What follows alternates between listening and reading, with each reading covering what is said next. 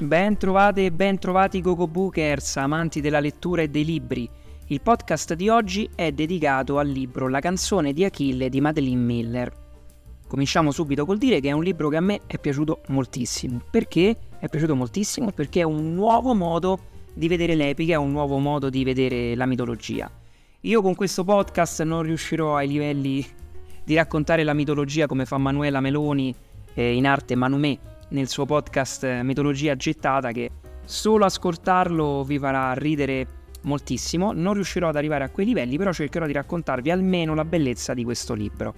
Dunque, i protagonisti del libro chiaramente sono Achille e Patroclo. La grande novità è che è Patroclo la voce narrante di questo libro. Patroclo è quel personaggio che spesso passa in secondo piano perché sappiamo tutti quanti che cosa gli succede durante la guerra di Troia, sappiamo del rapporto che c'era con Achille, ma eh, non sappiamo i suoi pensieri, come ha vissuto, che cosa ha pensato, eh, che cosa ha detto ad Achille, che cosa provava per Achille per davvero. Sono tutte cose che nel libro queste vengono spiegate. Ed è un piacere leggerle perché la prosa di, di Madeline Miller è molto scorrevole, è molto legata ai sentimenti e a me è piaciuta moltissimo. Ok, fatto questo piccolo recap e disclaimer, partiamo proprio dalle basi. Magari non sapete chi è Achille. Achille è un semidio, è nato da una dea, la dea Teti.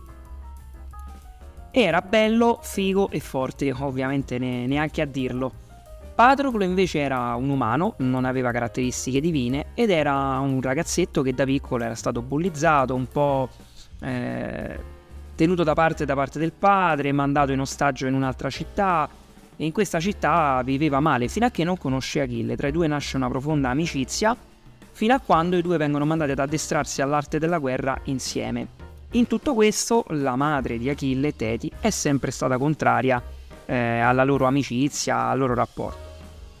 Nel momento dell'addestramento presso il eh, centauro Chirone, i due scoprono i sentimenti che li legano, quindi oltre all'amicizia si parla di un amore tra i due, un amore che viene scoperto proprio in quel frangente. All'inizio ci sono un po' di ritrosie da parte di Achille che forse anche lui non riesce a capire bene che cosa sta succedendo. E tutta questa fase viene, viene descritta alla perfezione da, da Madeline Miller. Io l'ho trovata molto toccante e molto commovente. Non vi farò spoiler di nessun tipo, eh, faremo un bel salto temporale fino a quando i nostri due eroi andranno a combattere nella guerra di Troia, famosa guerra che, eh, voglio dire, se proprio proprio dobbiamo fare un piccolo recap, c'è di mezzo una donna, ovviamente, tutti quanti gli eroi greci eh, sono costretti da un giuramento di sangue ad andare a salvare Elena che era stata rapita da Paride, un principe troiano. Un principe troiano che nonostante fosse stato invitato a casa di Menelao e sappiamo quanto era sacra l'ospitalità per i greci, nonostante fosse stato invitato a casa sua, decide di rapire Elena. Ci sarebbe da dire perché la rapisce, perché si è innamorato, ma ci sarebbe anche da chiedersi perché si è innamorato, perché la mitologia ha pensato a tutto quanto. Ma non è questa la sede, tanto andatevi a sentire eh, Manomè, che sicuramente ha fatto un episodio su questo. Ritorniamo al libro. I nostri eroi vanno a combattere nella guerra di Troia e Achille decide di andare a combattere lì perché gli era stato vaticinato, gli era stata fatta una predizione da parte di un indovino nella quale gli era stato detto se andrai nella guerra di Troia morirai con onore e gloria, se non partirai per la guerra di Troia morirai nella dimenticanza, però avrai una vita lunga. Dimenticanza e oblio. Secondo voi un eroe greco come Achille che cosa ha scelto? Ma certo, vado alla guerra di Troia.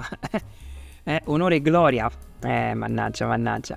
Va bene, la guerra sappiamo tutti com'è andata. Arriva un punto cardine il libro, ma anche la mitologia classica, il mito classico, in cui e ad Achille viene fatto uno sgarro personale da parte di Agamennone, che era il re in capo della spedizione degli Achei e dei Greci. Questo sgarro personale all'onore di Achille fa in maniera che Achille decide di non uscire più dalla sua tenda e di non andare più a combattere nella guerra di Troia. A questo punto Patroclo cerca di fare da mediatore tra i due e la questione si risolve. Non vi dirò che cosa era successo perché altrimenti farei uno spoiler spudorato, ma tanto penso che lo sapete, dai, alla fine il mito lo conosciamo un pochino tutti. Arriviamo al punto chiave, al punto chiave in cui Patroclo decide di scambiare la sua identità con quella di Achille prendendo la sua armatura. E chiaramente andando in guerra Patroclo succede il patatrac. Va bene, mi fermo qui. Perché leggere questo libro? Questo libro è bello perché è un modo nuovo di raccontare un mito classico, è una canzone nuova, ecco, potremmo definirla così. Ma qual è il cuore pulsante di questo romanzo, di questo libro? Il cuore pulsante è l'amore. È proprio quello, è l'amore tra Achille e Patroclo, il cuore pulsante del romanzo, e lo rende incredibilmente autentico e coinvolgente. Ovviamente, se vogliamo andare proprio a ravanare dentro il libro, ci sta anche posto per il poliamore, capite a me? Perché ci sono dei personaggi che si inseriscono all'interno del rapporto tra Achille e Patroclo e va bene, basta, non vi ho detto niente. Ok? Beh, io il libro comunque lo consiglio a tutte quelle persone a cui piace il mito, ma anche a quelle persone in generale che vogliono sentire eh, o leggere, chiedo scusa, leggere una, una bella storia di amore. Se anche voi avete letto il libro, fatemelo sapere nei commenti qui sotto. Eh, potete anche scrivermi sul mio profilo Instagram, mi, mi farà molto piacere eh, darvi la mia opinione. Per me è stato un piacere parlarvi di questo libro perché lo metterei tra i primi 10 libri che mi sono piaciuti di più, nonostante non sia così lungo come altri, eh, siano appena 400 pagine che scorrono proprio alla grande, devo metterlo assolutamente nella mia top 10. Fatemi sapere che cosa ne pensate e al prossimo podcast.